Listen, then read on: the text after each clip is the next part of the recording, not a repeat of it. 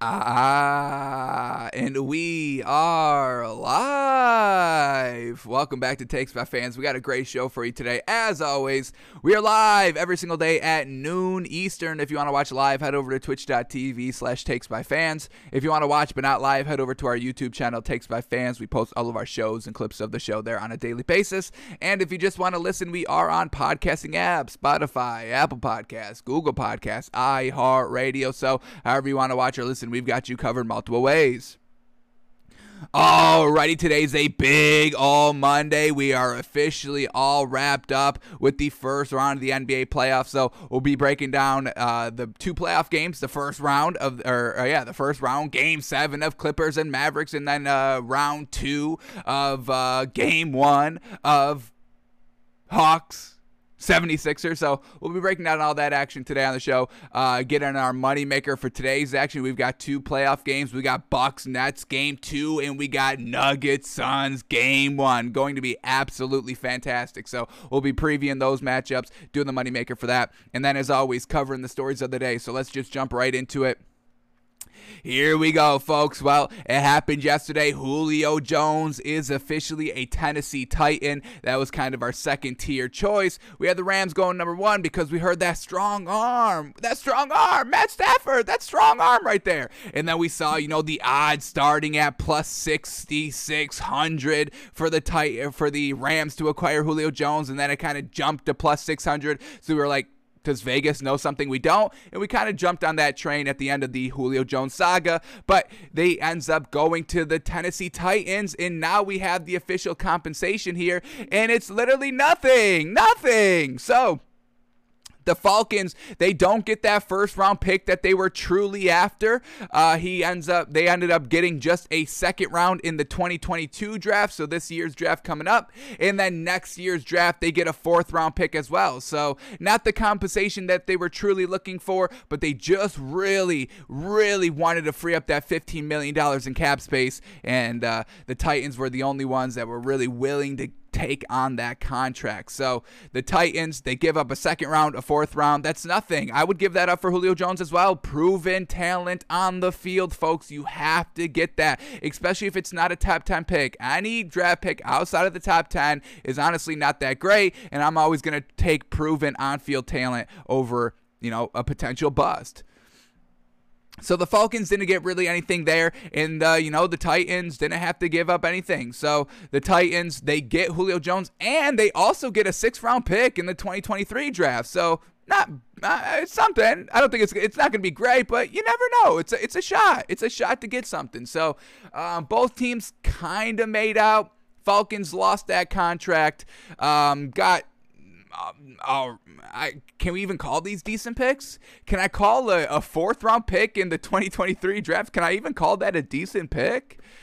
I don't think so. I, I guess the second round is all right, but we know he's aging out of this league a little bit 33 the hamstring injury so uh, you know we'll see how the titans use him. Obviously you know you losing corey davis that 6'3 wide receiver replacing it with julio jones 6'4 hopefully he can kind of stay healthy. He's going to be used a lot. Ryan Tannehill is going to fall in love with julio jones folks. I mean when you got this great talent ryan Fitz, um, ryan Tannehill has never played with like an a1 tier 1 wide receiver. Aj brown has really been kind of emerging in this league. He's only two years in. Corey Davis, always kind of solid at 6'3, but no true superstar, sure ballot Hall of Famer that uh, Ryan Tannehill was working with. So maybe we get to see a jump in Ryan Tannehill's abilities and talents. How great would that be? Because we know he's right there. You know, he's above average, folks. I put him in kind of, you know, tier two quarterback status, Ryan Tannehill.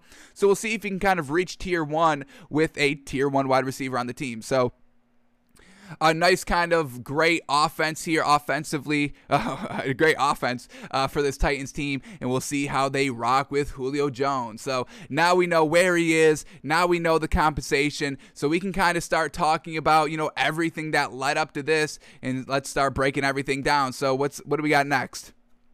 Alrighty, so we heard Julio Jones. Well, let's say this because so is this a good fit for Julio Jones? Would did Julio Jones want to go to the Titans? Because that was something that we were kind of keeping track of.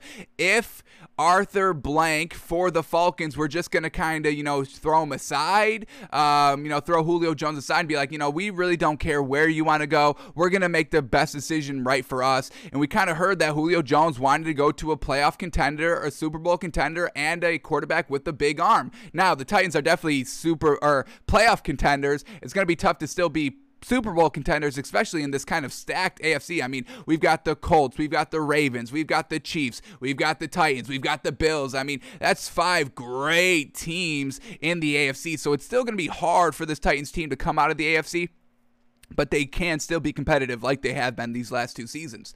So is this kind of a destination that kind of fulfilled what Julio Jones wants while also got, getting what the Falcons wanted as well? Trying to get that first. Didn't seem like anybody was kind of takers on that. Um, and so they had to settle for that second round. So I really think Arthur Blank kind of did Julio Jones justice here. we we got you to the team that's playoff contenders. Ryan Tannehill. We're going to go to this story next. And, you know, Ryan Tannehill's got a pretty good arm. You know, he kind of gets, you know, bashed because of those kind of Miami years with Adam Gase, but ever since he's been a Titan, he's really been getting it done. Solid work out there, solid completion percentage. Yards are there, 3,800 yards last season, 65% completion percentage, barely turns the ball over, doesn't have those double digit interceptions here in Tennessee. So, I mean, yeah, this is a solid quarterback here. And now we get this kind of breakdown.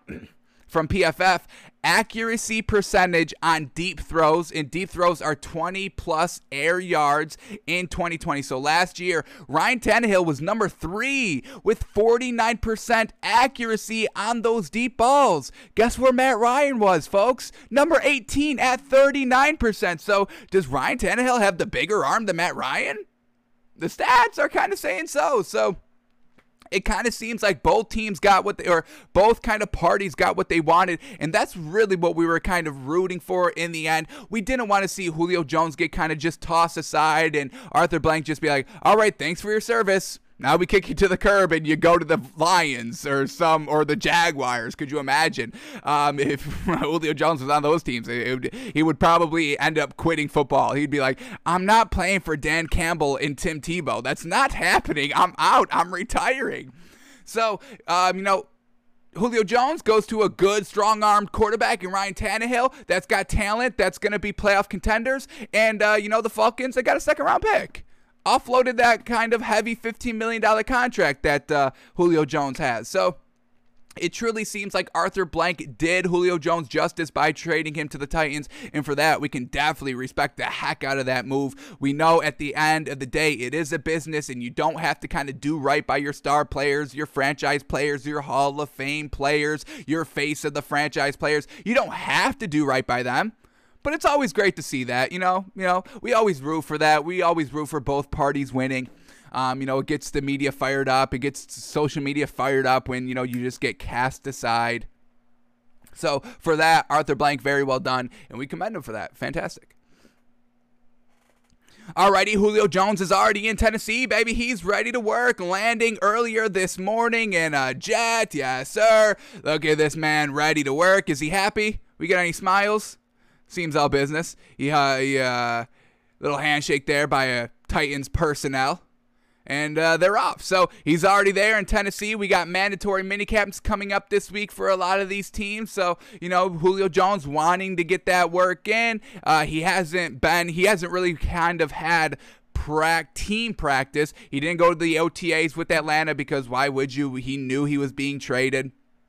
So, really ready to finally get that on field work in with his new team, learn the playbook, learn the chemistry, learn the head coaches, learn where he's going to fit in, and let's have this Titans offense ready to rock. You know, we're about 95, 95 days out for the NFL season, so Julio Jones is ready to work. We already saw him kind of working with Derrick Henry, so he already kind of already has that kind of foot in the door of chemistry with his new team. So, the seamless transition from Atlanta to Tennessee shouldn't be that, you know, big Shouldn't be that kind of long in like a long process. It really should kind of fit in relatively early. He's an all pro. He's a Hall of Famer. He's done this before. He's ready to rock. So Julio Jones already in Tennessee, and I know their fans are loving it. Alrighty, folks, we're going on to this, folks. Still talking about Julio Jones, but now we get an actual kind of breakdown, and that's what we wanted. We knew, you know, after the trade, we were like, all right, but what about some of these other stories that were coming out, and why were the Patriots the favorites the entire time? The entire time, the opening odds had Atlanta at minus 150 of keeping them, and then after that, it was just Patriots at plus 400, plus 450, always the favorite. So we have a little bit more information here. And hey, you know, uh, you know, we're kind of, you know, emerging. We're trying to make our presence known in the sports commentary world. It's very crowded. We know this. But hey, whenever we get validated, whenever we get vindicated, we got to point it out, baby. So here we go. Notes on Julio Jones market according to Albert Breer. Alrighty, so let's talk about some of these scenarios. Baltimore, the Ravens, they talked to Atlanta before the draft, but went out after taking Bateman, that wide receiver. So they're like, all right, that's what you want. You want a first round pick? Well, we're just going to use our first round on a wide receiver. So no. okay. so Baltimore was out kind of instantly. And then this. This is what we are talking about. The New England Patriots and the Las Vegas Raiders never showed real interest. Never showed real interest. And they were the favorites up front, folks. And we never bought that narrative. We never thought it was the right place. The Patriots really spent all their money um, in the offseason before the draft, shoring up their weapons everywhere. Bill Belichick never overpays for a top tier wide receiver. He didn't do it with Tom Brady. He's definitely not going to be doing it, doing it with Cam Newton. And Cam Newton doesn't even have that big arm. So we never bought that narrative. They were the favorites of betting, plus 400 the entire time, always had the best odds, but they never showed real interest. So I'm glad that we never fell for that and hopefully we steered you all away from that. If you if you bet this hopefully you know our words our words of advice our words of wisdom our kind of hammering it down every show kind of avoided you uh, betting that you know that he was going to new england. So i absolutely love that.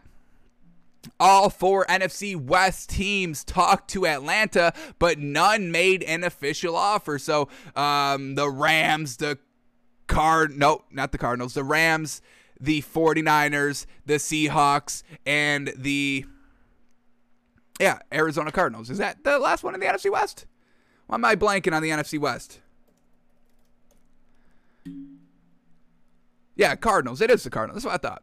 All right, so all four of those teams had interest, but nobody made an official offer. We were kind of buying the Rams for a little bit. I wonder why that kind of spike in odds and betting went up. I would love to have more information on that because maybe they just were interested and then they heard, oh, first round pick. They're like, no, no, no we're not. Hang up the phone. We're not giving you a first round for a 33 year old wide receiver that's coming off of, you know, hamstring injuries, you know, nagging hamstring injuries. We're not going to do that. So, and then Tennessee taking on Julio's contract was the key. They kind of, you know, had the money to do it. We know this period of time. You can kind of you know split the contracts between this season 2021 and next season 2022 and we know the titans had decent money available not a lot but decent money available to take on that contract. So um, you know, it didn't seem like anybody was really interested in Julio Jones. And, you know, once again, you know, since we have, you know, the final outcome, we can go back on everything and kind of look at it. Him working out with Derrick Henry in the gym, that was kind of, you know, the the main that should have been the main focal point uh, that really should have put the Tennessee Titans as kind of favorites there, getting that actual video of him working out with somebody on the Titans, getting that work in. So, uh, you know, that kind of showed us right there, and I believe that came out on like May 24th, May 23rd, I think. Um, and that kind of, you know, when he wasn't traded after June 1st, that June 2nd date, after that date, that really also told us that he's not a first round pick. Nobody's giving you a first round pick. We talked about, you know, that the Falcons were having conversations before June 1st. They didn't have to wait till June 1st to start having discussions. So when he wasn't traded instantly, both teams, Atlanta wanted to free up that money to start kind of, you know, shopping around and start bringing in these other free agents to shore up their team. Um, you know, people wanting or teams wanting to kind of get uh, Julio Jones on their team right now as soon as possible so we can make it, you know, potentially to the OTAs if they made it, uh, but definitely by these mandatory mini camps coming up. So timing was also really everything when he wasn't traded that kind of instant of June 2nd. We know, we knew that there was no real kind of market of a first round pick being traded for Julio Jones. A couple of days went by. We just got it yesterday. Mandatory mini camp starting kind of really on Tuesday for a lot of teams. So make the thing happen Sunday. Him going, getting to the team on Monday, having that kind of full day to get prepped for the mandatory mini camps that are starting this week. So the timing and kind of the initial videos really just kind of told the entire story. And now that we have everything, we have the 2020 vision, we can kind of go back and really kind of see, oh, yeah, Titans were kind of the real team. And we knew that they weren't going to get a first round pick for that. So um, yeah, that's kind of where we're at with Julio Jones and everything. We got a couple more stories to talk about, but um, yeah, New England was never interested. The Raiders were never interested. Baltimore really weren't real contenders. Um, because they went out and got that wide receiver in the draft. The NFC West was like, all right, yeah, we're not taking on that contract, and we're also not giving you a first round pick. And then the Titans really seemed like the only team that was willing to take on that contract and give up a second round pick to acquire Julio Jones. So, Tennessee Titans, man, ended at plus 800 odds. You could have made that's great, folks. That's great. plus 800. That's kind of a surefire plus 800 as well. You never really see that too much. So, um, if you made money on it, congratulations. And you could have made a lot of money. 100 bucks wins 800. You can do the math up from there. Alrighty, but once again, another kind of thing that maybe hindered this trade. Julio Jones had, quote, no clue he was on TV when he made the comments that led to his trade request becoming public. Remember, we never really thought that Julio Jones was officially up for sale or officially requested a trade. Shannon Sharpe calls him on Undisputed Live. Julio Jones didn't know he was on TV, being kind of recorded and listened to live as he was talking to Shannon Sharpe. And we heard, you know, Julio Jones say himself, you know, I'm out of here. So, you know, him saying that. And then the news comes out that, yeah, he actually requested a trade kind of, you know, a couple months ago. And it was kind of hush hush. And I wonder how much him actually saying that and confirming that really kind of hindered his actual trade kind of um his trade value. Um, all these teams, you know, officially hearing, oh, he's up for trade and he doesn't want to be there anymore. Oh, okay. All right. So, you know, the Falcons kind of backs against the wall. We're not going to give you a first round pick for that. No way. No way. We know he doesn't want to be there. He's unhappy. So, yeah, you might kind of keep him for this year, but next year, can he opt out of his contract? Is he, you know, is he done with his contract next year? So we can just wait you out. Go ahead and eat that $15 million cap hit, and we'll be here next year, you know, waiting for it again. So, you know, we're in no rush. So I wonder how, you know, that truly impacted his overall trade value. Could the Falcons gotten that first round pick if Shannon Sharpe never called them on Undisputed? Maybe, maybe not, but we'll never know. So, once again, just kind of this entire Julio Jones saga. Now that we know the final result and we're starting to get kind of these drips of information of what was actually going on behind the scenes, it's fantastic that we can kind of start connecting the dots back to what we've already been talking about. So, Julio Jones had no clue um, he was live on Undisputed, and now you know everybody. As soon as they see Shannon Sharpe calling, you know they're just hitting ignore, going to voice memo or a voice message, or be like, "Oh, it's it's uh, it's 9 a.m. where's that on the West Coast? Where's that on the East Coast? Oh, oh, he's live the show. No, no, no, decline, decline, decline. You're not getting me. You got Julio Jones. You're not gonna get me this time. So Shannon Sharpe, he's probably gonna get a lot more kind of decline calls now because because of this uh, Julio Jones thing. Alrighty, and now everybody is fired up on this Titans team, and man, oh man, this could be dangerous. This wide receiver duo could be dangerous. We know AJ Brown was great, but now we get this quote. Okay. Titans wide receiver AJ Brown ecstatic about Julio Jones trade. Quote, it is going to raise my level of play. Oh my gosh. Raise your level of play. Folks, he's going into his third season. In his first two years, he's been a thousand yard wide receiver, folks. He's been getting it done every single year in this league. So, I mean, if he's just going to elevate his play even more now, woof. And now he's going to kind of be the number two, where he was kind of the number one, AJ Brown and Corey Davis. Uh, you know, kind of AJ Brown the number one there. But now when you have Julio Jones on your team, the, the number one corner is going to be guarding him, leaving the number two corner on AJ Brown, who's going to be able to get it done. So let's go into this article right here. Let's see how ecstatic AJ Brown is to have this man. So, A.J. Brown campaigned hard weeks on end for his Tennessee Titans to trade for Julio Jones. On Sunday, his wish was granted when the Titans pulled the trigger on a blockbuster trade. Is that a blockbuster trade? Mm. Uh, a 33 year old, you know, Hall of Fame wide receiver for a second round pick. I don't know if you call that blockbuster. Okay, uh, maybe end of end of the line blockbuster. I'll give you that. Before they went out of business, maybe. Um, all right. Um, so when they pulled the trigger on a blockbuster trade with the Atlanta Falcons that brings the star wideout to Nashville, quote, this morning I looked at my phone and my daughter and my daughter was laying next to me and I kind of jumped out of bed and said, "Is this really real?" I kind of woke up my daughter. I kind of woke my daughter up. Uh, I had to I had to calm down for a little bit when I got the news. It was kind of crazy. My phone started blowing up. I think this is really huge for t- for Tennessee, not just for me, but this is huge for the city, our team. We are glad to have him. Alrighty, good quote there. What else do we get? Anything else? That seemed to be it. Alrighty, so you know he's definitely gonna be. You know he's excited to have him. We kind of saw we we I think we read an Instagram message of AJ Brown kind of trying to recruit recruit, recruit Julio Jones to the Tennessee Titans, and now we've got a great kind of wide receiver duo. I mean, this Titans wide receiver duo was always good for the last two years. I mean, we loved Corey Davis. He's very very solid as well.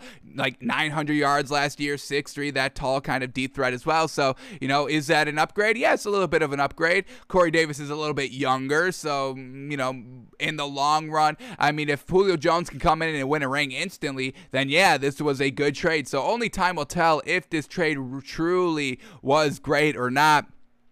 Is Julio Jones that much of an upgrade of Corey Davis just as a wide receiver? And is Julio Jones that much more of an upgrade for Ryan Tannehill? So we'll kind of definitely keep track on that. This is going to be a huge story, a huge narrative throughout the entire NFL season, and we'll definitely keep an eye on it. But uh, AJ Brown is ready to get to work and ready to get it done and ready to elevate his level of play as well. So, man, oh man, AJ Brown, Julio Jones, Derrick Henry, Ryan Tannehill's running ability. It's all going to have to be covered on every single play, and um, that's some talent right there. Alrighty. Niners coach Kyle Shanahan, who's coach? Julio Jones, who got to a Super Bowl with the Falcons. He's very glad, quote, very glad Julio Jones landed in the AFC. Um, quote, him not being in our division is a huge deal. And absolutely, you know, we kind of, you know, talked about it a little bit earlier. All four NFC West teams were interested, but none made an official offer. So Kyle Shanahan knows what Julio Jones can do. He's coached him, he's been on the inside of Julio Jones, and he's definitely glad. He just said it, very glad that he's not in the NFC. He's not in our division. He's in the AFC. So if we do have to see him, if, you know, unfortunately, gosh forbid, the Titans and the 49ers are in the Super Bowl, Kyle Shanahan doesn't have to kind of face him until that moment, until that moment. And then, you know, he knows the ins and outs. So um, I don't see the 49ers and Titans getting to the Super Bowl. Our official prediction is the Rams and the Colts, which, you know, uh, those are in the divisions.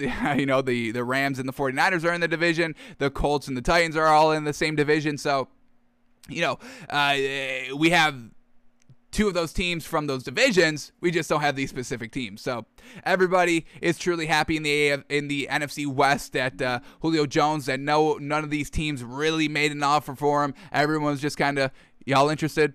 Y'all kind of interested? You you're gonna make a run at him? No? Yeah, neither are we. All right, all right. Let's all make a mutual agreement that we're not bringing Julio Jones to the NFC West. So Kyle Shanahan's excited, and of course, why wouldn't he be?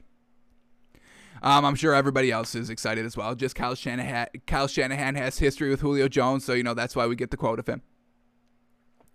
And now, alrighty, what can Julio Jones do? What can this man do? So let's watch this. We got a nice little three minute highlight clip of the top 10 plays of Julio Jones, I believe his entire career, not just of last year. So let's watch this and see what Julio Jones is bringing to this Titans team. What can Ryan Tannehill, Ryan Tannehill expect from Julio Jones? So here we go. Let's run the tape. First play up, week two of 2019. Just a nice little screen screen pass, and Look at that speed. Eagles can't keep up. He's out 50 yards. And once again, if he can kind of be good in this screen game, we know kind of the wide receiver screens are being becoming more prevalent in the NFL as the years kind of go on over the last kind of three years. And if he can still do this, we know he's fast. DK Metcalf level of speed, I would kind of put him a little equal. I think I give the kind of, you know, uh, maybe an extra point to DK Metcalf just on the speed. But, you know, the wide receiver screens, having those nice fast wide receivers, having Derrick Henry on a nice kind of, you know, read option with the kind of wide receiver screen, with Ryan Tannehill able to control the ball. So on a wide receiver screen, you could have like three options play action wide receiver screen you got three wide receivers lined up to the left side. You got Derrick Henry on the left side of Ryan Tannehill. You fake it. You read option. All right, the run isn't there. I can give it to Julio Jones. If that isn't there, Ryan Tannehill could also take off. So this wide receiver screen, watch out for that to be heavy. Watch out for that to be prevalent in this Tennessee Titans offense coming up because we just saw right here, folks. We know he has the speed to do so. He has the catchability to do so. And if these wide receivers can block as well as they can play for this Titans team, we're going to get this 50 yard run on a wide receiver screen that is truly nobody is even close to catching up for up to this man, and it's a 50-yard touchdown. So watch out for watch out for this. That could be fantastic for the Titans. Alrighty, 2012 Week 12, going deep. Yes, sir. Just running behind the defense. 80-yard bomb, no problem. The separation is there, and just look at the strength of Julio Jones. Yes, we know he's fast, but he's also 6'4", folks. You cannot bring this man down easy just beats the uh, the defender of the Bucks there for the last 20 yards. Can't bring him down. 80 yard score. The deep ball. The deep ball. That's what Julio Jones wanted when he was talking about what team he wanted to go to. A a a, a quarterback with a strong arm, so I can run underneath the ball. We read the stat earlier on the show. Ryan Tannehill. 49% completion on uh, you know balls in the air of 20 plus yards. Matt Ryan, number 18, not really even in the conversation. So upgrade at quarterback here. And uh, let's see Ryan Tannehill start letting it fly, letting it loose, opening it up with the wide receiver screen, getting the defense to play up a little bit, to push up a little bit. Then you hit him with the deep ball, and let's see if Ryan Tannehill can connect. Alrighty, number eight here, 2013 week five, another one against, is that against Antonio Cromartie? Damn, burning these good corners out here. Yes, sir. Maybe that's not Antonio Cromartie. But either way, it's a nice corner that he's able to get separation from the one handed catch. Yes, sir. We know he's an elite talent, folks. Nobody's ever questioning that. He's a sure ballot Hall of Famer. Yes, sir. He's got the speed, he's got the strength, he's got the size, and he's got that great catching radius. One hand, two hand, no hand, blue hand. Y'all know how he does. Let's keep going. Play number seven, 2015, week two. Right Matt Ryan from the back of his own end zone, and it's just a nice strike over the middle and another acrobatic catch going above the defender there. Play number six in the red zone. Yes, sir. Just throw it up. One on one coverage. What? One on one coverage? What are, what are you nuts in the red zone? You better double team this, man. And now in the red zone, when you have to cover this Titans team, Julio Jones on one end, A.J. Brown on the other end, Derrick Henry potentially going up the middle, Ryan Tannehill potentially scrambling, throwing out on the run, taking it in himself. So the red zone on the five, on the one, on the three, inside kind of that five yard line what do you do? What do you do? There's too much to cover. You got to double Julio Jones. You kind of have to double A.J. Brown as well. Somebody has to have eyes on the quarterback. Somebody has to have eyes on the running back. And there's just not enough defenders to keep up. So if this Titans team can get in the red zone like we know they can, Derrick Henry can march to the field himself on two plays. No worries. If they're inside the five, it's guaranteed seven points, folks. Throw it up. Toe tapping Jones. Toe tapping Jones on play number six here, folks. Come on. Don't disrespect the legend. Damn. Alrighty, play number five once again in the red zone at the ooh oh my gosh on the two yard line, throwing up the 50-50 ball because once again you're single covering Julio Jones uh, on the goal line. What are we doing out there? Double this man, and Matt Ryan puts it up beautifully and not, not too beautifully. It's all right. It's a little underthrown. Once again, why Julio Jones kind of wanted out of Atlanta a little bit. Matt Ryan just overall wasn't getting it done, kind of not utilizing Julio Jones's full talents. But uh, just the strength of this man. It's Malcolm Butler. Come on. You're going to put single coverage on Julio Jones with Malcolm Butler? It's already guaranteed seven points. So Julio Jones goes up, a little underthrown ball, has to reach over Malcolm Butler, and then just aggressively rips it out of Malcolm Butler, gets the two feet down in that's a touchdown. Once again, at that kind of five yard line to the goal line. It's unstoppable. It's going to be almost unstoppable to stop this Titans team.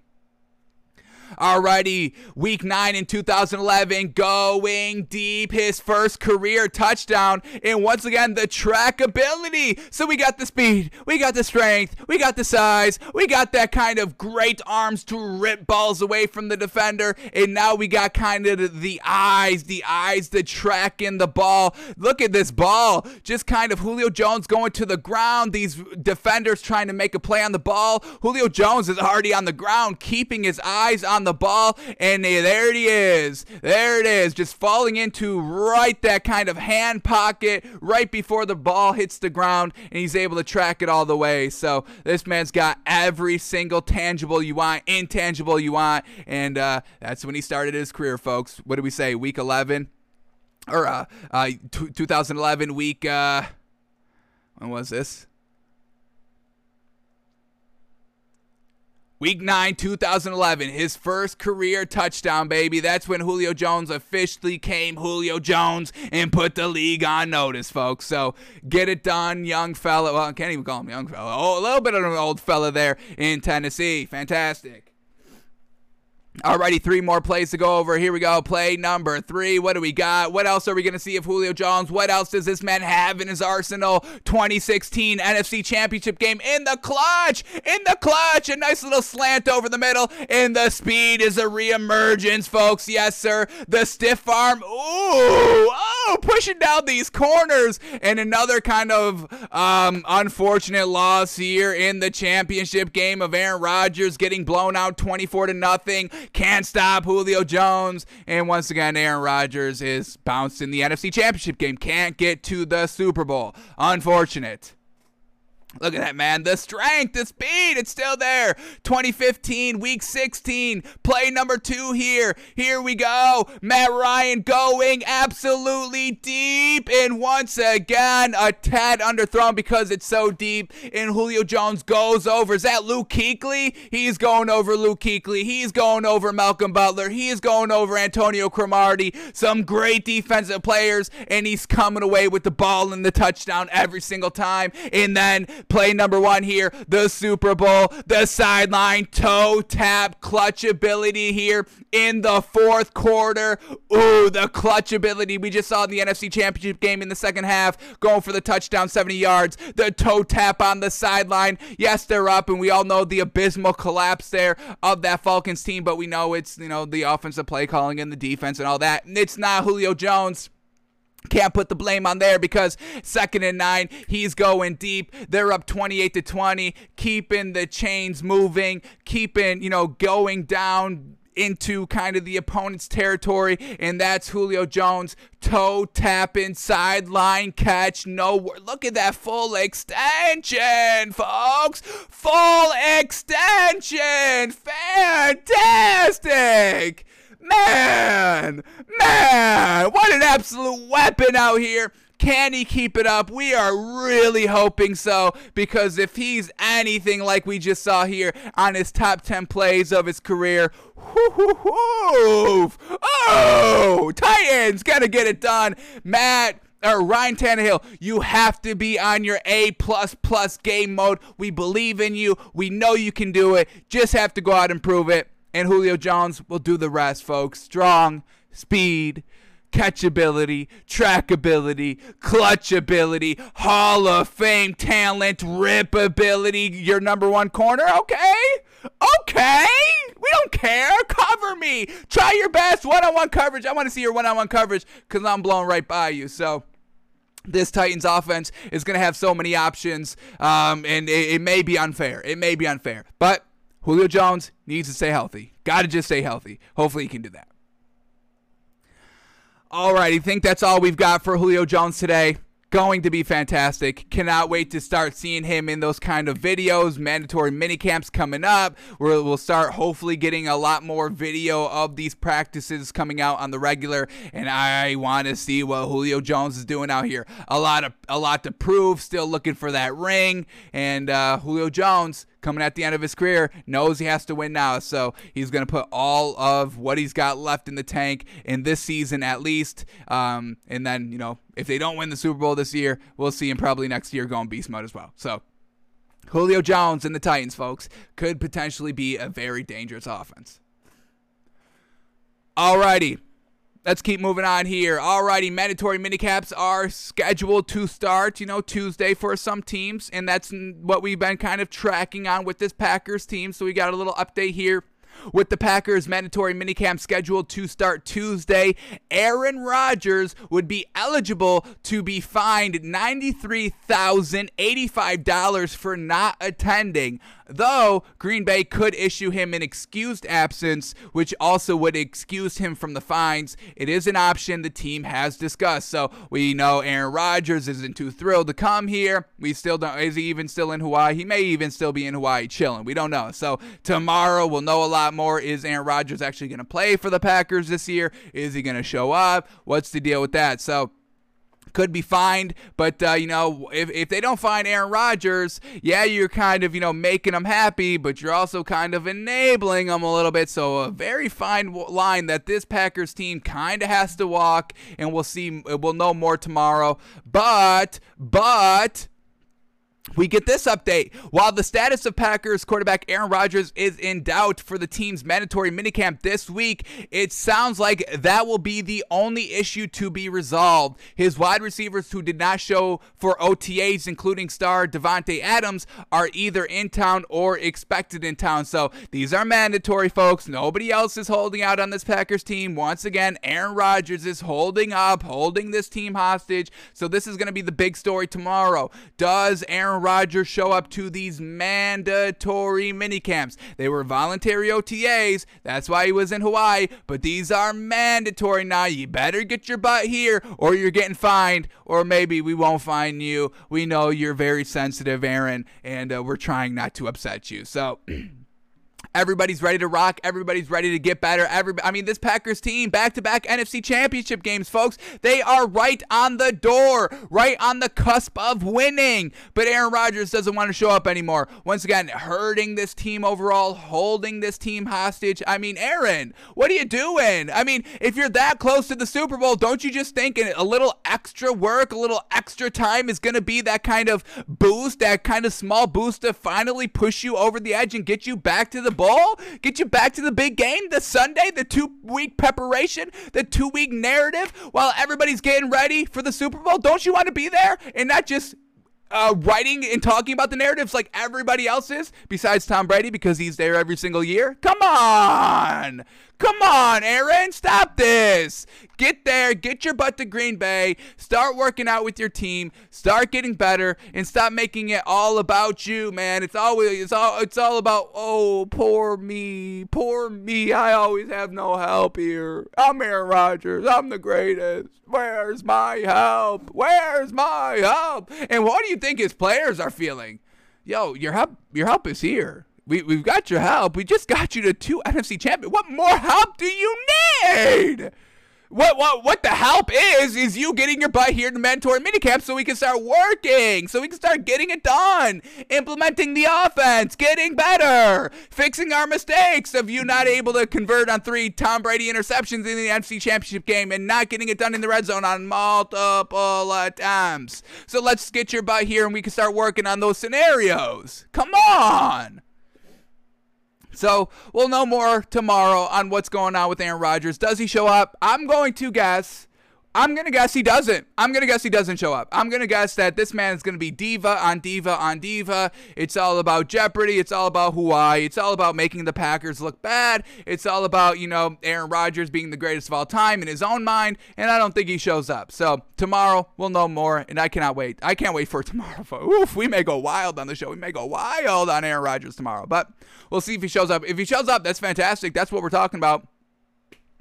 There's no reason. Uh, just play for the Packers, man. You're there. You're there. You're at the NFC Championship game. I think he wants to get it out of the NFC because he doesn't want to see Tom Brady again. Maybe this is the whole thing. Maybe he's afraid of Tom Brady. I think that's what it is. Aaron Rodgers is scared of Tom Brady. Oh my God, Tom Brady's in my division now. I gotta leave. I gotta leave. I'm gonna put it all on the Packers. I have my exit card. The Packers have been kind of, you know, not treating me the best here these couple of last seasons. I have my exit strategy. I'm just gonna show up. I'm just not gonna show up um, because I'm actually I'm actually afraid of Tom Brady. I got to get to the AFC. I got to get my butt to the AFC. I cannot go against Tom Brady again because I will lose again and I will flounder again because I am the third greatest quarterback of all time. Not number one, not number two. I'm number three, and I know I can't beat number one. So uh, I got to go to the AFC. That's what I think, Aaron. I think Aaron is afraid. Aaron Rodgers is afraid to stay in the NFC. That's why he's not going to show up to the Packers uh, mandatory minicamps tomorrow. But you know who is showing up to these mandatory mini camps? Yes, sir. Seahawks quarterback Russell Wilson, baby. He posts on Instagram a flight that says about that time. Yes, sir. He's ready to work. He's ready to get better. We all know that kind of, you know, that little story of him being a little unhappy in Seattle in the beginning of the offseason. but you know like a, a mature person does he talked it out with the coach. They're all on the same page now. He's there for these mandatory mini camps coming up and he's ready to rock. Not like aaron rodgers who's afraid of tom brady who doesn't want to actually say what the problem is and wants to kind of you know be little uh, turtle little turtle out there staying in a shell. I don't say anything outside the shell. I don't tell you what the problem is. You better figure it out and if you don't that's not my problem. I'm the turtle I've got the shell on. I'm the shell. I'm in the shell. I am in the shell.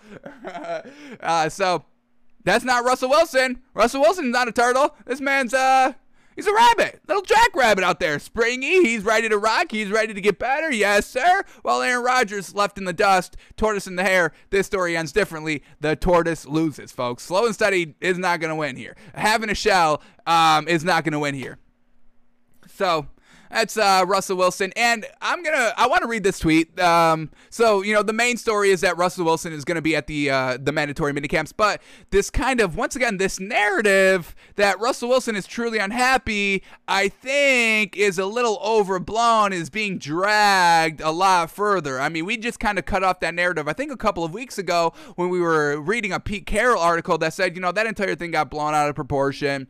Um, you know, we're good. That was really in the past. You know, we're on the same page now. I understand his frustration. Russell Wilson also understood that, you know, you can't really say anything out in the public because it gets kind of blown up. Once again, why Aaron Rodgers, that's what he does. He always goes to the media, he never keeps anything internal.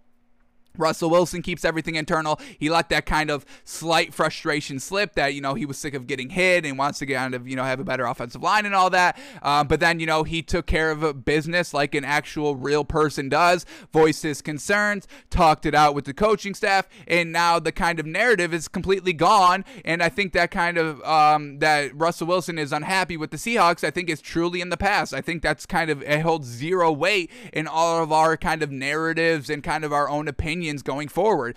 But this tweet here by Ian Rapoport, uh, you know, kind of makes it bigger than what it is when I think we should be kind of lessening that narrative almost to complete, completely to zero. So let's read this tweet here. Seahawks quarterback Russell Wilson is in town and ready to participate in OTAs. After having the skill guys train with him in San Diego, Seattle's leader, Seattle's leader, you don't hear that in Green Bay. You never hear Green Bay's leader, right? Aaron Rodgers, once again. Uh, Seattle's leader will arrive with a lot of those same guys to work with their new offensive coordinator after a tumultuous offseason it's time to work. Once again, I don't love the description of that after a tumultuous offseason. Was it that tumultuous? It was a little bump. It was a little little hiccup, little kind of road bump, nothing big. It's a small little speed bump, not, none none that you even notice, one that you can kind of go 35 miles over and still be fine. Not one of those giant ones where if you go 1 mile an hour your car is already, you know, flipped up upside down because that's how big the speed bump is. But you know, I, I I don't really love that. I really think that they're they're good there in Seattle. I think Russell Wilson is kind of you know like all right, you know, I voiced my concern. We're on the same page. We hashed it out. It really it really was a nothing burger. Uh, media um, kind of blew it out in big proportion that it then more than it actually was, and that we're all good here. So. Um, like I said, only time will tell. We'll see, you know, I don't see Russell Wilson saying anything again in the media because we just saw what happens when you do that. And Pete Carroll said the same thing. So um, I, I, think the relationship is good. I think they're ready to work. New offensive coordinator. Let's get right. Unlike Russell, unlike Aaron Rodgers, who's staying in Hawaii and will probably become Hawaiian and virtually hosts the show of Jeopardy from Hawaii because that's what he does. Alrighty, what else do we got here? Next story up. All right, pretty decent one here. Ravens are signing running back Gus Edwards to a two million or a two-year, ten million dollar extension, locking him to through the 2023 season. Now, this is great. I mean, this Ravens team is still, you know, a nice running offense. We know they had those three great running backs last season: Gus Edwards, J.K. Dobbins, Mark Ingram. They lose Mark Ingram, so you know they're probably not going to have that much of a rushing attack. It's still going to be good. Don't get us wrong, and they're still going to have running back by committee, but expect you know Lamar Jackson to throw throw the ball a little bit more. They had those deep threat wide receivers now. But this running game is still going to be a big part of the offense, the read option. Um, and Gus Edwards and J.K. Dobbins have been getting it done. I mean, absolutely. We can. I, I do like J.K. Dobbins a little bit more than Gus Edwards, but Gus Edwards is still freaking productive out here. Three seasons with the Ravens, 700 yards every single season. That's great for kind of a number two running back, especially you know, when he's been splitting carries his entire kind of career there in Baltimore. And now, you know, bringing in J.K. Dobbins, who just ran for 100 yards last season, um, more carries because Mark Ingram was kind of in that running back rotation as well last season. So these running backs, Gus Edwards, J.K. Dobbins, truly deserve to get paid decent money out here. They're a huge part of this kind of Ravens offense. Expect them to get more touches now that it's only kind of a two back, a two kind of uh, running back by committee, unlike last season when it was three running backs, maybe even four with Lamar Jackson. Um, but yeah, Gus Edwards kind of, you know, definite earned money out here. Solid his entire career, 700 yards. That's real kind of solid yardage, um, especially when you're splitting carries. And uh, so expect this Ravens team to still be decent running the ball, still kind of solid running backs out there. They improved their wide receivers, and Lamar Jackson is just going to have to get it done throwing the ball. But uh, yeah, uh, nice little extension here for Gus Edwards. Truly deserved two year, $10 million. All right, the last bas- or the last football story to talk about for today: Cowboys wide receiver Michael Gallup on the Dallas Cowboys offense. "Quote: I don't see anybody stopping us." Okay, okay, you know, there's um, yeah, we'll see. You know, you still got you know Mike McCarthy as your coach, and you know Ezekiel Elliott, the running back who didn't step up last year. Alrighty, we'll see. So let's go in this article. There's a lot. There's going to be a lot of great offenses this season. The Rams with Jared or with um Matt Stafford. Uh, the Colts, that's going to be a great offense. The Titans, we just talked about it for 30 minutes, folks. That's going to be a great offense. The Chiefs, the Ravens. I know that's in the AFC, but still in the NFC. You've got the Rams, like we've said. You've got the Bucs defending Super Bowl champions. You have the Giants in your own division. I mean, that offense is fantastic. Be able to kind of keep up with any team. So And then the defenses, I mean, you know, the Bucs defense is still great. I mean, their offense is great, but the defense is probably even a little bit better. Same thing with the Rams defense. The offense is probably very solid, but the defense is a little bit better. So, um, in the Washington football defense in your own division, once again, so a lot of kind of, you know, boasting up of themselves here, this Cowboys offense. Hey, I'm all for, you know, believing and trusting in your ability. I'm all about that. I'm not going to knock that. Uh, so let's go in this article and see what this man is actually saying. So, joining NFL Network's Good Morning Football on Monday, Gallup said the Cowboys' offense could be unstoppable in 20. 20- um, unstoppable. You already have a weakness in the head coach, and you already have a double weakness in having Ben McAdoo in the ear of Mike McCarthy. I mean, that's not good. Uh, to, to say it's going to be an unstoppable offense, I mean, you've definitely got the pieces. I mean, I like Dak Prescott. I do believe in him. Amari Cooper's great. CeeDee Lamb's, I mean, we're expecting big things out of year two, and Michael Gallup's a solid third option out there. But let's see what this man's saying.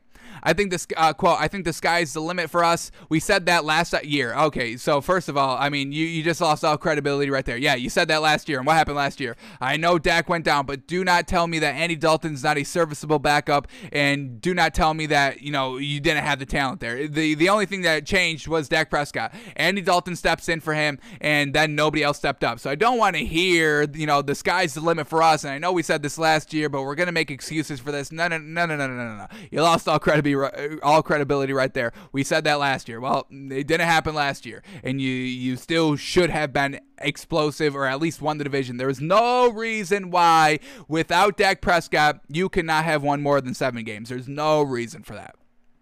But let's see what he's saying here. Um, I think the sky's the limit for us. We said that last year. Obviously, we had some injuries on the team and stuff like that. We're already running out of we're we're already running out of the gate right now. It's just OTAs. I think we can explode. We can do what we need to do out here on the field and just kill it. I don't see anybody stopping us. Okay, like I just said, this is still a tough kind of. Just the NFC in general is tough. Your own division is pretty kind of solid now. Um, the only bad team is maybe the Eagles. We'll see how they play, but the offensive firepower of the Giants. I mean, they'll they'll be able to keep up whatever kind of Michael Gallup thinks how explosive this Cowboys offense is going to be, and then that Washington defense. So even in your own division, it's going to be tough. Giants offense, Washington defensively, and then in your own conference of having the Rams having to battle through the Rams if you make it to the playoffs, having, you know, to battle over the Bucs. The 49ers defense is going to be great. A lot of injuries. Once again, I mean, Michael Gallup, I mean, look at all those other teams that had injuries. The 49ers, their defense should be back to almost unstoppable. The offense is going to be a little bit of a question mark, but once again, it's going to be the defense of the 49ers versus the offense of this Cowboys team. So, Michael Gallup kind of, you know, putting this kind of Cowboys team in kind of, you know, big kind of stage, big big spotlights under this Cowboys team, and it's going to be tough. And then if, you know, somehow you make it to the Super Bowl, you're going to have to keep up with the Chiefs offense if it's there and we that decent Chiefs defense. The Ravens offense potentially and that good Ravens defense. They've got some lockdown corners there in Baltimore. Uh, the Titans offense abilities, the Colts defense and offense and coaching staff, and literally all around complete team there. So uh, I don't know if I even put this Cowboys team, you know, just in general in top 10. So Michael Gallup believing in himself, I've got no problem with that they're hitting their stride, they said, and it's just the OTAs. Obviously, mandatory minicamps coming up, and we still have about you know 90 plus days until the start of the NFL season. So we'll see. I mean, put up or shut up. We heard it last year. We just heard we just heard it from his mouth right there. We said the same thing last year. Okay, all right. Well. no more excuses then. Even if Dak Prescott goes down, I don't want to hear it. Uh, you know, figure it out. If these are OTAs and everybody's looking good, you should have no problem with your backup. You should have no problem, you know, relying on Ezekiel Elliott to kind of carry the load and all that. All right, anything else here? The key to picking up where they left off is Prescott returning from a devastating injury. By all accounts, the 27 year old quarterback is back to normal. Quote, from Michael Gallup again. Dak looks like the same old Dak, ready to get out there, ready to be a leader. I, I love Dak. I've got no problem with Dak. Dak's the best person. Dak's the best player on this Cowboys team, hands down. Um, he has just uh, he just has that little thing to him. Every time you see him, you just want to make sure you're doing everything right for him. He's a great dude on the field and off the field. Coming out here after his injury, after his contract. I mean, yeah, I mean, you know, Jerry Jones never truly respecting him, and he's still out there leading this team, not letting it affect his play, um, and all that. So once again, Dak Prescott, solid freaking guy out there, truly. Uh, he's the same old dude. Ain't nothing changed about him except, he just wants to play now. Props to him. Everything he's done, he's earned. Just an amazing player. So, yeah, definitely, we can definitely count on Dak Prescott. That's why we still like this Cowboys team a little bit. We don't like the defense. We don't like any of their coaches. Um, we're not the biggest fans of Ezekiel Elliott. But really, Dak, his leadership, his on field capabilities, his just kind of presence overall, his kind of, you know, you know, great attitude, even, you know, everything's been thrown at him of, you know, his owner not believing in him with the contract, giving the con- the big contract first to the running back, the injury still coming back out there. Um, you know, the coach switches, the offensive coordinator switches all the time. He's still, you know, hey, you know, I'm out here, I'm ready to work. I know ain't nothing changed, baby. The same old Dak. Let's get it. So uh, Dak Prescott's the biggest thing to buy into this Cowboys team, and we'll see how much his leadership is able to kind of affect the overall talent and just ability of this team. But we'll believe in the Cowboys. We'll give them the benefit of the doubt. I'll give Mike McCarthy the benefit of the doubt. I don't know if I can truly give Dan Quinn the benefit of the doubt. I'll try, and we'll try to get on kind of board and behind this uh, Cowboys team. But uh, you know they'll be they'll they'll be judged critically, harshly, unfairly um, early on in this in this season. So we're not going to give them a free pass out here. We judge everybody the same, and we'll see uh, how they do. But uh, Michael Gallup, he's a believer in this Cowboys team, so we'll we'll try to get behind it. Alrighty, those are all the football stories. So let's head over to some basketball stories. In the first one up, we're getting some numbers out of here of the entire kind of first round series for Luka Doncic and the Dallas Mavericks. Unfortunately, they lost game seven. The home team finally won in that Clippers Mavs series, but we get what Luka Doncic was doing. So here we go. The first kind of stats to talk. Um, Luka Doncic by quarters this year in the playoffs in the first quarter, 85 points on 54% shooting from the field and 48% from the three. So getting out to those hot starts, a huge reason why the Dallas won those first two games and really the three games in total and why they were decently competitive in the series. So Luka Doncic getting out there, getting out to a hot start. Then quarter number two, taking a slight step back, 71 points in the second quarter on 62% shooting, so efficient out there, just not as many points, and 57% from three. So still getting it done in the first half, but then we see a huge drop off in the first half to the second half. Third quarter, 54 points scored, 44% shooting from the field, and 32% from three. And then the fourth quarter, only 40 points, 35% shooting from the field, 28% from the three. So we just see drop off after drop off after drop off after drop off through the quarters and big drop offs through the first half to the second half. And why is that? Well, Luka Doncic is the only good player on this Mavericks team. I mean, we can't even buy into Porzingis. We're going to talk about him in a second as well. Tim Hardaway Jr. has been solid, but never truly getting it done. He has some nice stretches of some solid five, four to five minute plays, but overall, truly not getting it done. And then the bench is lackluster, and then they don't really have any. Uh, Luka's a big, but he doesn't want to play like a big. Boban Marjanovic is good, but he kind of got thrown in this series a little kind of, I think, midway. I don't think he started or even played like heavy minutes the first couple of games. I think the first two games, I don't think he played that much. And he hasn't been, you know, a huge piece in the regular season anyway, barely got any playing time. So yeah, Boban Marjanovic is good, but he didn't have that experience of just kind of in-game scenarios and all that, and he still did solid. He did, he did great last night. I loved what we saw from him last night. It's just relying on Luka Doncic to do everything. Uh, the Clippers defense figuring it out as the game progressed, as the series progressed, and you know shutting him down and not letting him score in the fourth quarter, not letting him be efficient in the fourth quarter. Yeah, you got out to some hot starts, but you know this Clippers defense a- able to weather that storm. Kawhi Leonard going and locking up Luka Doncic in kind of you know the late game scenarios to not get those to not get that offense because if it's not Luka Doncic scoring or facilitating the floor, that that Mavericks team is absolutely not great. So well done for the Clippers figuring out what the problem is as the game progressed and shutting it down. And Luka kind of struggling a little bit. He's a great scorer. He's still young, so we're not going to kind of, you know, shit on him too much here. But the clutch ability, got to see him. I know, you know, he's hit some clutch shots already in his career. Last year in the playoffs, he won a game because he hit the buzzer. Uh, he did it this season as well. But just overall in a seven game series, seeing your numbers dwindle as the game progressed, it's definitely not a great sign. And only shooting 35% in the fourth quarter from the field, 28% from the three. That's not going to get it done. So got to see Luka kind of you know take over in the fourth quarter a little bit more. Um, and uh, we'll see what help this Mavericks team gives Luka because he's definitely has to have something else to this team.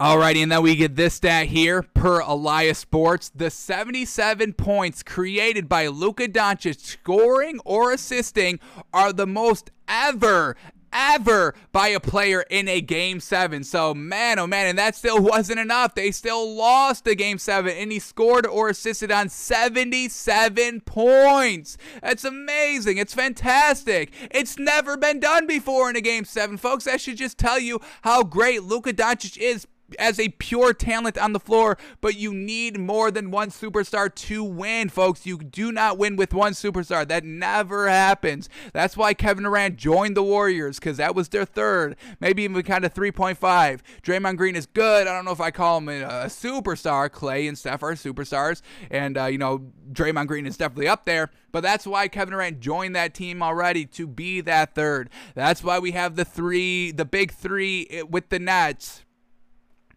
Kevin Durant, James Harden, Kyrie Irving. You need three. That's why they created the big three in Miami: LeBron, D Wade, Dwayne, or yeah, um, Chris Bosh. That big three there. That's why they were trying to create the big three in um, L.A. And that's why that Cavs team, after LeBron went back, only won one ring and really kind of struggled and had to come back three-one because they only had two superstars, LeBron and Kyrie. Didn't really have that third. So you have to have that three uh, superstars to get it done in this league. Luka's only one, maybe even one and a half, but you need that other kind of half as well. And Porzingis is not it, and nobody else on this team is close to it. So we'll see what help this man gets. He needs some help. He needs somebody else.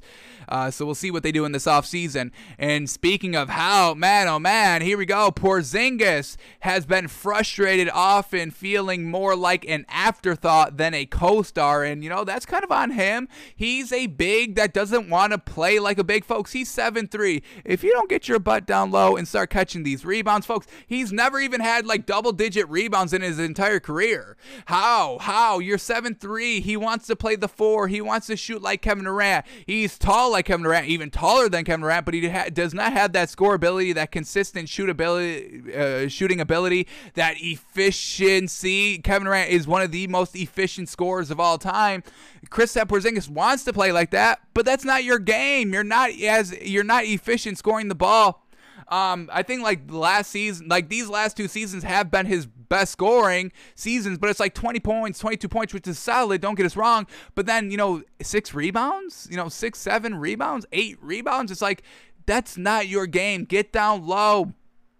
I know, you know, he's not a, a, a five, but like Clint Capela, 15 and like 14, 15 points, 14 re- rebounds. Rudy Gobert, 15 points, like 13, 14 rebounds. So be those players, be that type of player. Get it done on the defensive end as well. But you know, he wants to kind of be an outside shooting big, and that's really not Porzingis' game. And I do understand his frustration a little bit on this Mavs team. You know, they there's really no set plays for him. Once again, him not wanting to be the five, him sliding over the four, Boban Marjanovic playing the five. So once again, Porzingis, he wants to be this outside shooting, but that's not his game. Luka Doncic, I mean, there's really no um, you really rarely ever see like a pick and roll between him and Porzingis. Porzingis, you know, rolling to the basket. Um, you know, Luka Doncic never really feeding him too many times down low because that's not where he is. You better post somebody up at 7-3 and just get some easy hook shots. But he wants to take these outside shots and not be that kind of efficient shooter.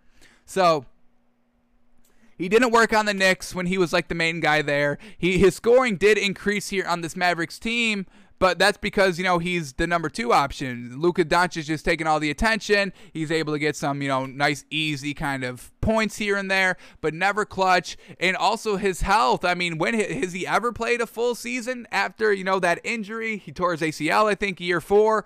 Then he went to the Mavericks, and then he's never really played an entire season then. He only played like 42 games this season, folks. He got injured last year in the playoffs when him, you know, him being on the floor really kind of was beating that Clippers team. They could have beat the Clippers last year in the playoffs, but Porzingis was not healthy. Can't stay healthy, is not a reliable, efficient outside shooter, doesn't want to play down low. So, of course, you're not going to be a co star on a team if you're not reliable and if you're not that efficient shooting the ball. So I can understand his frustration. Is all is that's the only person you talk about on this kind of uh, Mavericks team. It's Luka Doncic, Doncic, Doncic, Doncic. Nobody ever talks about Porzingis, but he kind of does that to himself. Get down low, be that good big, but that's not what he wants to do.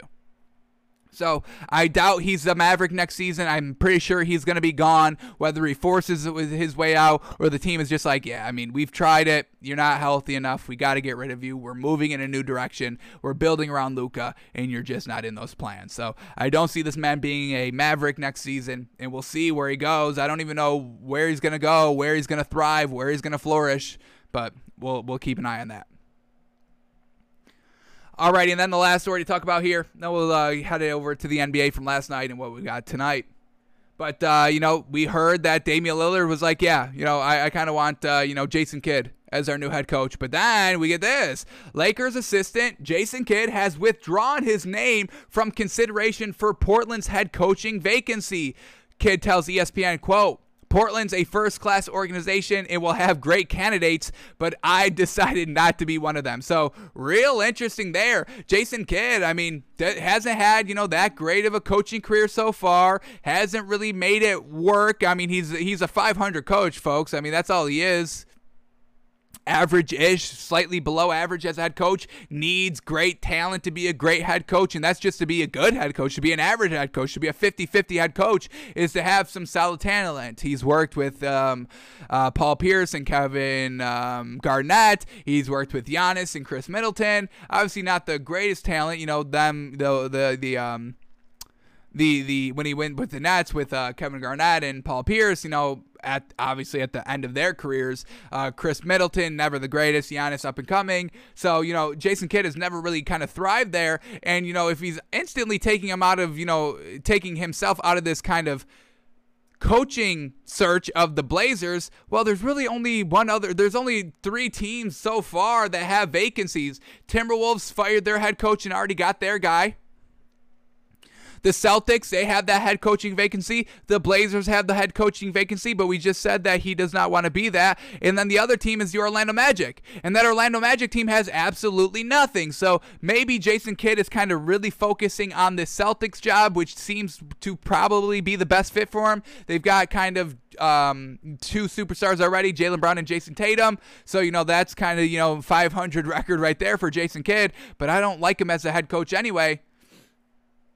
And now we just look at the field of coaches here. Here's kind of the top 10 head coaches to fill these kind of three vacant uh, shots. We got Chauncey Billups, who, you know, ex player, uh, analyst on ESPN for the NBA. Uh, never has been a head coach, so maybe he has a leg up over Chauncey Billups just because he has some some coaching experience. You got Mike Brown, who's been a head coach in this league. I, I think I put Mike Brown over Jason Kidd.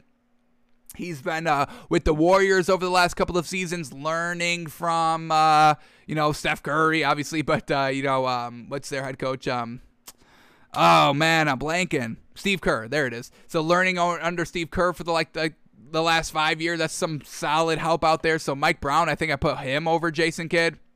We get Sam Cassell, former player. Darvin Ham. I don't know. Probably not. I probably put uh, you know Jason Kidd over him. You got Becky Hammon, who's interesting. You know the female assistant head coach under um, Gregg Popovich. I don't really see her leaving San Antonio. I really think uh, she's going to be the next Spurs head coach whenever Gregg Popovich officially retires, um, which could potentially be this year. I don't know how he's feeling, you know, not making the playoffs these last two years. Never that great especially you know in Gregg Popovich's career when you know he held the record for you know most consecutive playoff appearances. Um, so I don't know what uh, Gregg Popovich is planning on doing. He definitely deserves kind of you know the uh, the well, how do I put it the um, the one last ride treatment where you announce, "Hey, I'm retiring at the end of this year." I think uh, which college coach did that? Um, uh, Mike, uh, uh, Coach K, uh, uh, Mike Shavetsky. Um, I butchered that. I don't know why I'm butchering that name. Uh, Mike, Coach K from Duke. He's kind of, you know, on his kind of farewell tour. Hey, I'm announcing at the end I'm I'm retiring at the end of next season. So I'm going to, you know, I'm going to go and coach and have, you know, all the gifts. You know, uh, we see, you know, when you go to a new team, the last time you play that team, they give you like a gift and everything like that. And then you just get kind of, you know, loved by the media and all the players. So, you know, Gregg Popovich definitely des- deserves that kind of farewell tour, but I don't know if that's kind of Gregg Popovich's style. He kind of seems like, hey, I'm done. And just would kind of, you know, have a random retirement announcement. But I think Hammon is going to be the next Spurs head coach, so she's probably not going to take one of these three jobs. Uh, Dave Joerger, Joerger, um, he's been coaching in the G League, in the CBA, the IBA. Uh, he joined the Memphis Grizzlies as an assistant in 2007 and 2011. And he was a head coach of the Grizzlies from 2013 to 2016, making the playoffs all three years before getting fired. So, you know, solid there. Coaching history, getting to the playoffs. Then we have Jason Kidd. We have Lloyd Pierce. We have Ime, uh, Ime Udoka uh, Wes Unseld Jr. So, uh, you know, three head coaching vacancies Mike Brown, Chauncey Billups, potentially Jason Kidd out here, but Jason Kidd doesn't want to be on the Blazers. So, we'll see where Jason Kidd goes. I'm not the biggest Jason Kidd fan as a head coach but we'll see. So he doesn't want to be a Portland head coach, which is kind of interesting. Not wanting to coach Damian Lillard, Damian Lillard's kind of a point guard. Jason Kidd was a point guard. Eh, that's real interesting that Jason Kidd is truly staying away from and actively taking his name out of the Portland uh, situation. So maybe he just thinks, you know, Damian Lillard's not going to be there next year. So he's like, all right, I'm, not, I'm definitely not going to do that. And that would make a lot more sense. But we'll see. We'll keep a track on uh, how these hires, vacancies go and where Jason Kidd lands.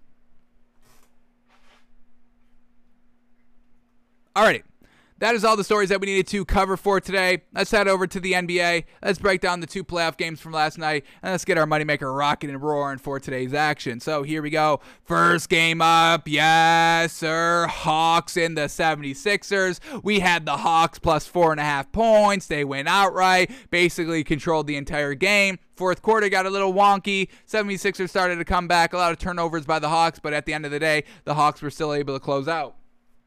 So, I mean, we kind of called this. We kind of re switched our thinking to the Hawks over the 76ers um, when we just kind of, you know, re kind of reset um, the NBA playoffs after the first round. We love this Hawks matchup over the 76ers. They have that outside shooting to keep pace with the 76ers, and that's exactly what we saw last night. Now, the 76ers did have Joel Embiid. He played 38 minutes. He was looking good. He was looking fresh out there. So, you know, the, his health isn't that much of a concern so far for us, but we still like like this Hawks ability to score uh, by everybody on this team. So, let's start with this Hawks team. Trae Young, 35 points, 10 assists, um, two rebounds. He shot four of 11 from three, getting out to that hot star offensively. It was fantastic. Bogdan Bogdanovich hitting kind of the icy game kind of sealer in the fourth quarter when everything was going wrong. He was making all the plays to make it go right again. So once again, we praise Bogdan Bogdanovich all the time. Bogdan Bogdanovich, Bojan Bogdanovich, um, Tobias Harris, and Joe Harris. Those are the four players that we just kind of love in this league that are always so freaking consistent. Even though they're surrounded by great talent, they are still able to get there. So Bogdan Bogdanovich, 21 points, 5 assists, 4 rebounds, 5 of 12 from 3, icing the game. You'll love to see it.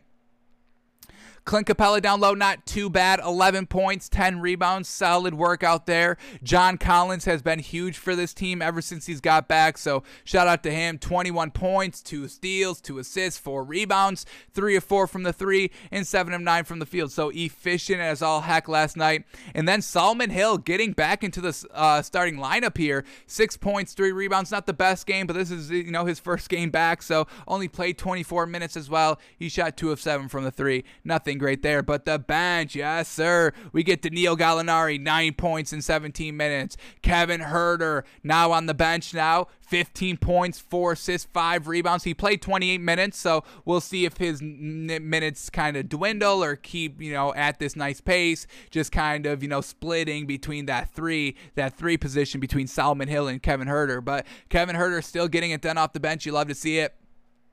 Lou Williams, eight points, two rebounds, uh, three of six from the field, two of four from the three. So there's just that score ability that this Hawks team has, and they kind of carried it over from the Knicks series, and they're here in Philadelphia winning game one on the road. You love to see it. So huge promise here, huge upside here for this Hawks team. I saw nothing but green flags. Maybe the only red flag came in the fourth quarter where we start to, we where we started to see them kind of lose that big lead that they kind of accumulated the entire game. Um, a lot of turnovers, a lot of kind of bad calls um, also. But I'm still big on this Hawks team, and I really think our official prediction is Hawks in six over to the 76ers team. And uh, with Joel Embiid out there, they still couldn't even win this game. So this is huge. This is huge for the Hawks. And now let's talk about the 76ers team. Uh, ben Simmons at the one, Curry at the two, Danny Green at the three, Tobias Harris at the four, Joel Embiid at the five. Kind of their classic lineup. Joel Embiid did play 38 minutes and is good to go. So Ben Simmons, 17 points, 10 assists, 4 rebounds. He shot 100%, 7 shots, hit them all. But those free throws, man, oh man, him and Giannis, please get it together. We are in the playoffs. What are we doing floundering this bad from the free throw line? You can't get it together in the playoffs at the free throw line? Come on. Uh, 3 of 10 from the line, folks. What the heck is that? Truly killing this team here but you know he's not a shooter, so I don't know. I don't know, man. Um, so Ben Simmons is definitely gonna have to step up those free throws. Seth Curry, 21 points, four rebounds, three assists, five of nine from three. Solid work there. Once again, the score ability of Seth Curry. He's putting up those shots to put up those points. That's what we need to see here. Joel Embiid, 39 points, 9 rebounds, 4 assists, played decently, got to the line 15 times, hit 14 of them, shot 50 per, uh, 57% from the field. We'll take it. Tobias Harris, always reliable as well. 20 points, 10 rebounds, 3 assists, 3 steals. He shot 1 of 4 from the 3, but the 61% on 13 shots, we'll take that all day. Now, Danny Green, come on, come on. That's what we're talking about. We can rely on 1 through 5 scoring of the Hawks, where the 76ers, we can rely on like 3 guys. Ben Simmons, he's only scores when he goes down low, and, you know, he doesn't have that outside shot, so he can't truly rely on him for a lot of points every single game. He's usually consistent with at least 10 or more, so we respect it. But Seth Curry can hit the outside shot. Joel Embiid can hit the outside shot and uh, score down low. Tobias Harris, the same thing.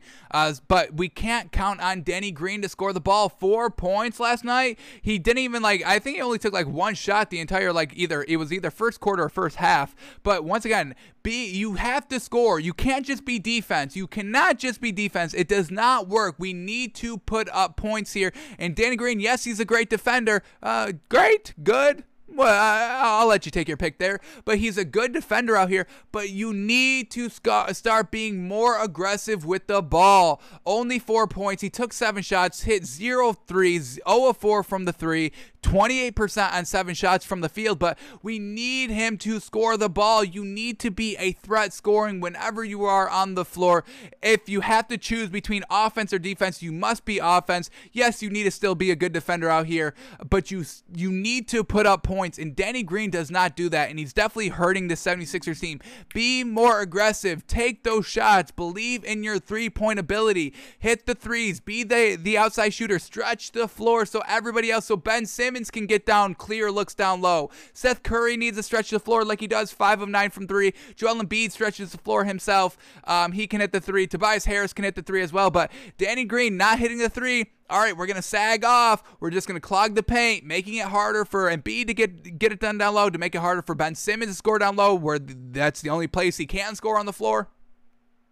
I mean, folks, we just saw it right here. Three of 10 from the three. If it's inside the free throw line, he can score. If it's anything outside the free throw line, the man is going to brick it. So Danny Green is doing his team a disservice. A disservice. Maybe you even bring him off off the bench in this series. We saw Doc Rivers, you know, play around with the starting lineups, um, putting Ben Simmons at the five as soon as Joel Embiid went down, not taking any time. So uh, it would not surprise me if Danny Green is not in the starting roster. Maybe you maybe you put Tyrese Maxey in there at the five or at the three. Maybe you put Matisse Thybulle there at the three. But you need offensibility, and Danny Green does not have it consistently for the 76ers team, hurting his team overall. All right, off the bench, Matisse Thybulle, 10 points, one block, one steal, one assist, one rebound, two of four from the three, four of six from the field overall, and that's only in 18 minutes. Put that man at the three. Danny Green playing 30 minutes out there. Not great. Tyrese Maxey, six points on eight shots, not too efficient two rebounds. George Hill only playing 10 minutes, two shots, uh, zero points. And Dwight Howard only playing eight minutes. I thought he would play a little bit more, but uh, that was kind of our thinking that Joel Embiid may not be 100%. But, you know, he's looking good out there. He was looking good, folks. He played very, very well. So I don't think Joel Embiid's health is going to be an issue in this series, but we need to see Danny Green step it up, man. Truly. I put Shake Milton. Put Shake Milton at the three. Put uh, put Seth Curry at the one, Shake Milton at the two, Simmons at the three, Tobias Harris at the four, Joel Embiid at the five. That's how you do it. But Danny Green cannot be in the starting lineup for the series. I'm over it. Alrighty, and then the last game, the game seven. What is? Oh, okay, that's Porzingis. Okay, um, yeah, poor, um, Clippers here, winning game seven here. Uh, we took the Mavericks plus six and a half. We were just living and dying by the points there. We didn't know how the series. Uh, we couldn't even get kind of a firm grasp on what was going on in the series, and we didn't know what was going to happen game seven. So we just took the points, and unfortunately, we died by the points. Uh, it was six and a half there by the Mavericks, and they lose by 15. Clippers winning 126 111 in game seven. Clutch. Way, well done. I mean, they could not, they, the franchise, the fan base, the players here, the coaching staff, the owners, uh, they could not afford a round one loss over the Mavericks. So well done for this Clippers team of pulling it out. So let's see who got it done. Kawhi Leonard, 28 points, 9 assists, 10 rebounds, 4 steals. He shot 66% from the field. That's what we're talking about. Marcus Morris also stepped up big time here. 23 points on 7 of 9 from 3. That's what we're talking about, baby. Get it done. Uh, Nicholas Batum playing the 5 here. No Zubac. Um, in the starting lineup at least. Uh, Nicholas Batum at the 5, 11 points, 7 rebounds, 5 assists. He was a plus 5 on the floor, so decent work out there. Paul George, 22 points, 10 assists, 6 rebounds. He wasn't efficient, 2 of 8 from the 3, 33% from 15 shots, but he got to the line 10 times. That's where the bulk of his points came from. And then Reggie Jackson, a solid workout here as well at the one. 15 points, only one assist, not the greatest. One rebound, but three of eight from the three. He put up 40% on 10 shots, but those 15 points, that's what we needed. And everybody in that starting lineup got it done offensively. So that's what we're talking about. And then Terance Mann, yes, sir, a huge piece here for this uh, bench. 13 points, five rebounds on 50% shooting, and he shot two of three from the three. Luke Kennard getting quality minutes off the bench as well. 11 points on uh, six shots. That's what we're talking about in only 14 minutes. So the bench truly coming through big here. Kawhi Leonard doing his thing, and Marcus Morris were really the key reasons why this uh, Clippers team won. Now let's go to this Mavericks team. Luka Doncic, 46 points, folks. 46 big old points. He front loaded those points. I think he put up like 20 points in the first quarter alone. But like we just said, I mean, we read the stat, you know, getting lower every single quarter, getting kind of clamped down as the game progressed. Now, he had 46 points and 14 assists and 7 rebounds. Great game overall. 5 of 11 from the 3, 56% shooting on 30 shots. Really solid workout there. Just unfortunate. Nobody else could really get it done. Tim Hardaway Jr., 11 points, but 1 of 9 from 3. Not clutch. And Tim Hardaway Jr. truly letting us down last night. Boban Marjanovic at the 5, 14 points, 10 rebounds. He was only a minus 1 on the floor. That's what we're talking about. Love it. Love Boban out there. Porzingis, 16 points, 11 rebounds, 0 of 5 from the three. Once again, not going down low, trying to be that outside shooter. And in the clutch game seven, he couldn't be clutch. So unfortunate there. Dorian Finney Smith, 18 points, 10 rebounds, really solid work out there. 4 of 7 from 3, 53% overall, a plus one on the floor, but unfortunately come up short. Uh, nobody else could really be lethal or efficient or effective or hit those big time shots in the second half, and the Mavericks end up losing. Off the bench, nothing good. Barely anybody even played off the bench. Nobody played more than 10 minutes, and that was Jalen Brunson, who only put up two points but really just rocking with the stars the entire time. And hey, I'm all about that. Same thing with the Clippers. Really just kind of getting it done in the starting lineup. Terance Mann did play 26 minutes. Luke Kennard played 14 minutes, way more than anybody else played on that Mavericks bench, but just nobody was scoring there.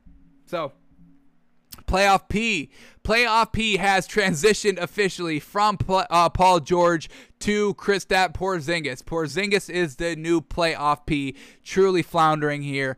0 of 5 from the three, not being efficient. Hey, if you don't want to be a co-star, then don't act like a garbage player. I mean, he was the third leading scorer on this team, potentially the fourth. Dorian Finney-Smith with more points, Boban Marjanovic with only two less points. So Porzingis, if you don't want to be the kind of you know after afterthought, and you really want to kind of be you know the co-star or star two, whatever you want to phrase it at, then be better. Be better in the big games. In game seven, see here, Luka got his, his thing going, 46 points. Where was your 46 points? Huh? Huh? You had 12 shots. Be efficient. You had five threes. That's 15 extra points if you had all five. What's up? What's up? But you didn't. So, um, playoff P has officially transferred. Uh, Paul George still, you know, not the greatest out here. Like we said, wasn't efficient. Uh, 25% from the three, 33% from the field. Um, third leading scorer for the squad. But I'll give him a little bit, a little bit of a break. He was a plus 10 on the floor, so decent defense. Alrighty, so that was the playoffs of basketball last night. Let's see what we've got on tap today and get our moneymaker going. So two games on, we got Bucks Nets game two. Cannot wait. Got to see Giannis play a lot better, a lot more minutes, and let's see if this outside shooting of the Bucks can kind of get going. Um, and then the Nuggets and the Suns. I mean, we talked about it yesterday on the show. Jokic versus uh, DeAndre Ayton. Jokic saying, you know, DeAndre Ayton's kind of, you know, the hardest big I've gone against this entire year. So we'll see how this series is going to play out. How's Chris Paul looking? Is he still looking healthy? Is he not healthy? We'll t- keep an eye on that. And let's see how Monte Morris and Facundo Campazzo can keep up um, with this Suns. Uh, uh, potentially Chris Paul if he's out there. And let's see how these uh, point guards for the Nuggets can kind of keep it going.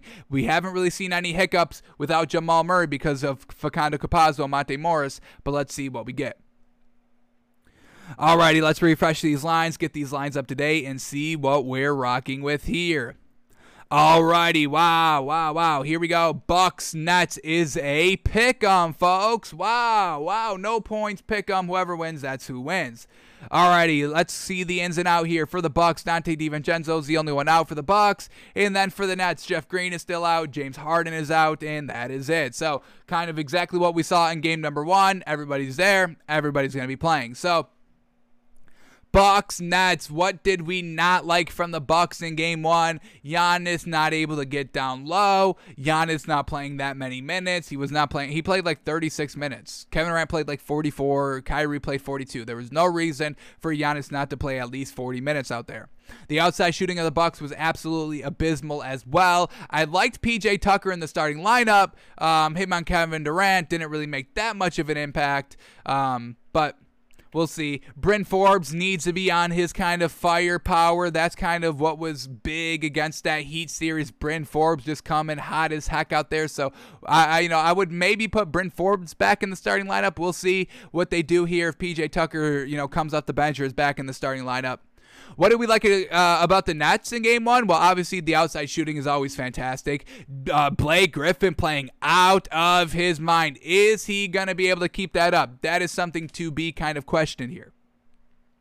But Kyrie Irving, Kevin Durant, they'll put up the points. We're not worried about that. It's just can the Bucks keep pace outside shooting wise, and that's the big question mark here. So I'm gonna take the Nets here. I want to root for this Bucks team. We have the Bucks overall, but we need to see them before we start betting them. And if it's just a pick 'em here, I'm getting no points, no safety net with this Bucks team.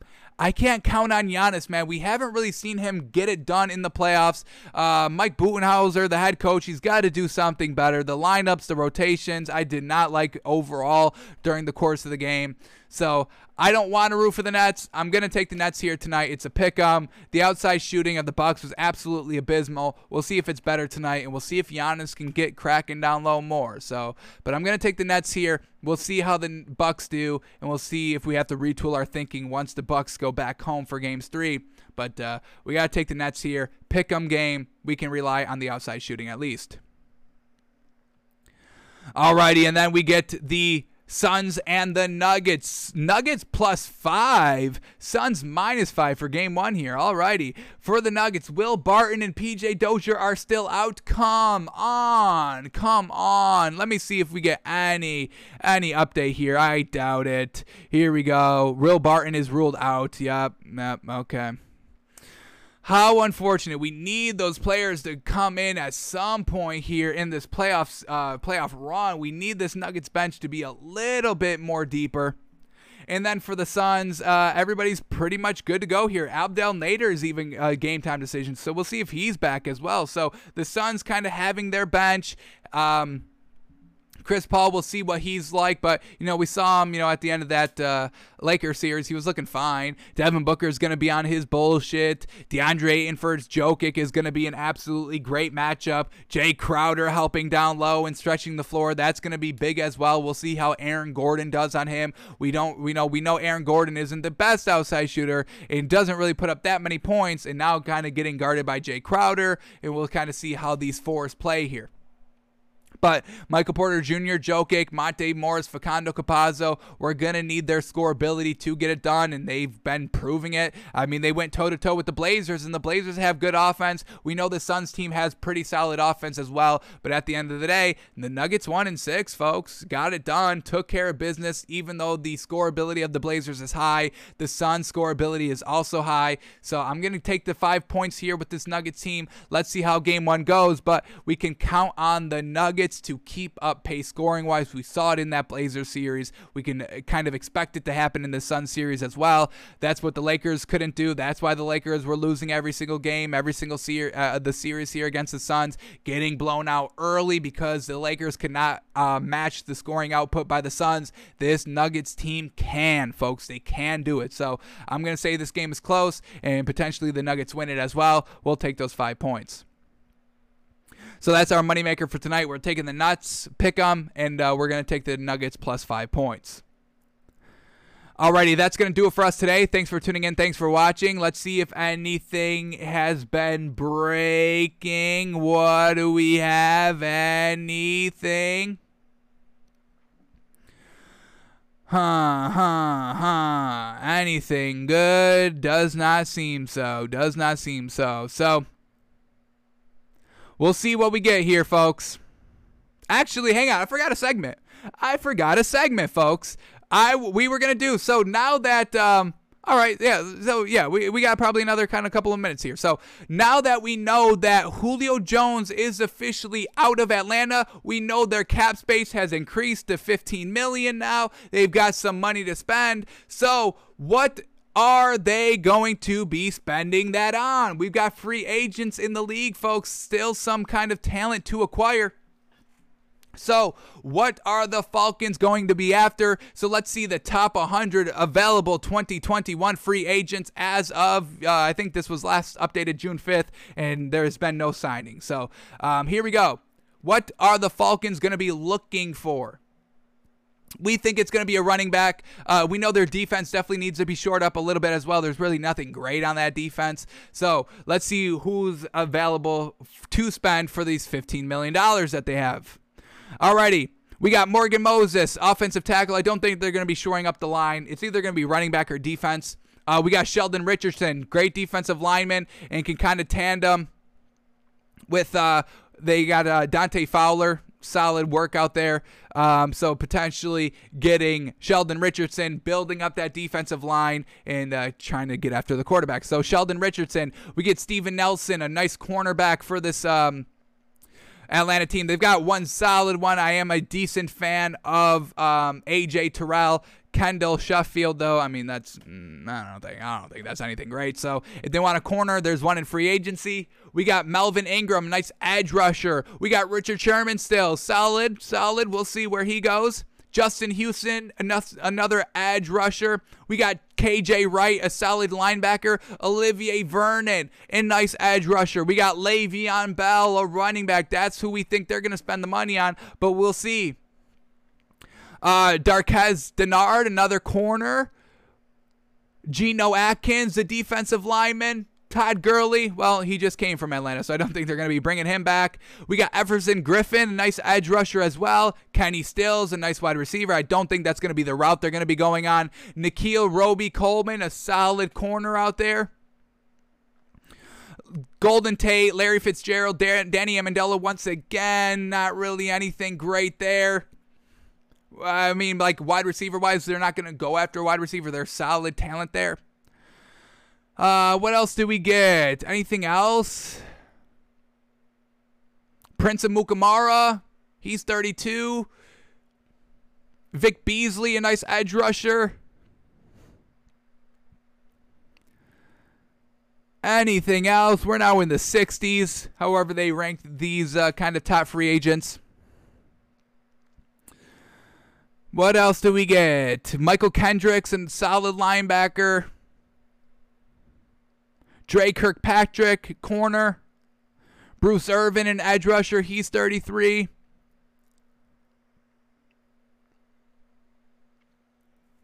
And that's really it. So I would, I, um, uh, we'll see what the Falcons do, but they've got money to spend now, and expect them to maybe fill their defense or their running back position. Maybe they can get two players, three solid, decent free agents still. But uh, yeah, expect the Falcons to uh, go and spend that money that they just acquired. All right, now that's going to do it for us today. Thanks for tuning in. Thanks for listening. And we're back tomorrow live, noon Eastern, doing it all again. So uh, we'll see you tomorrow, folks.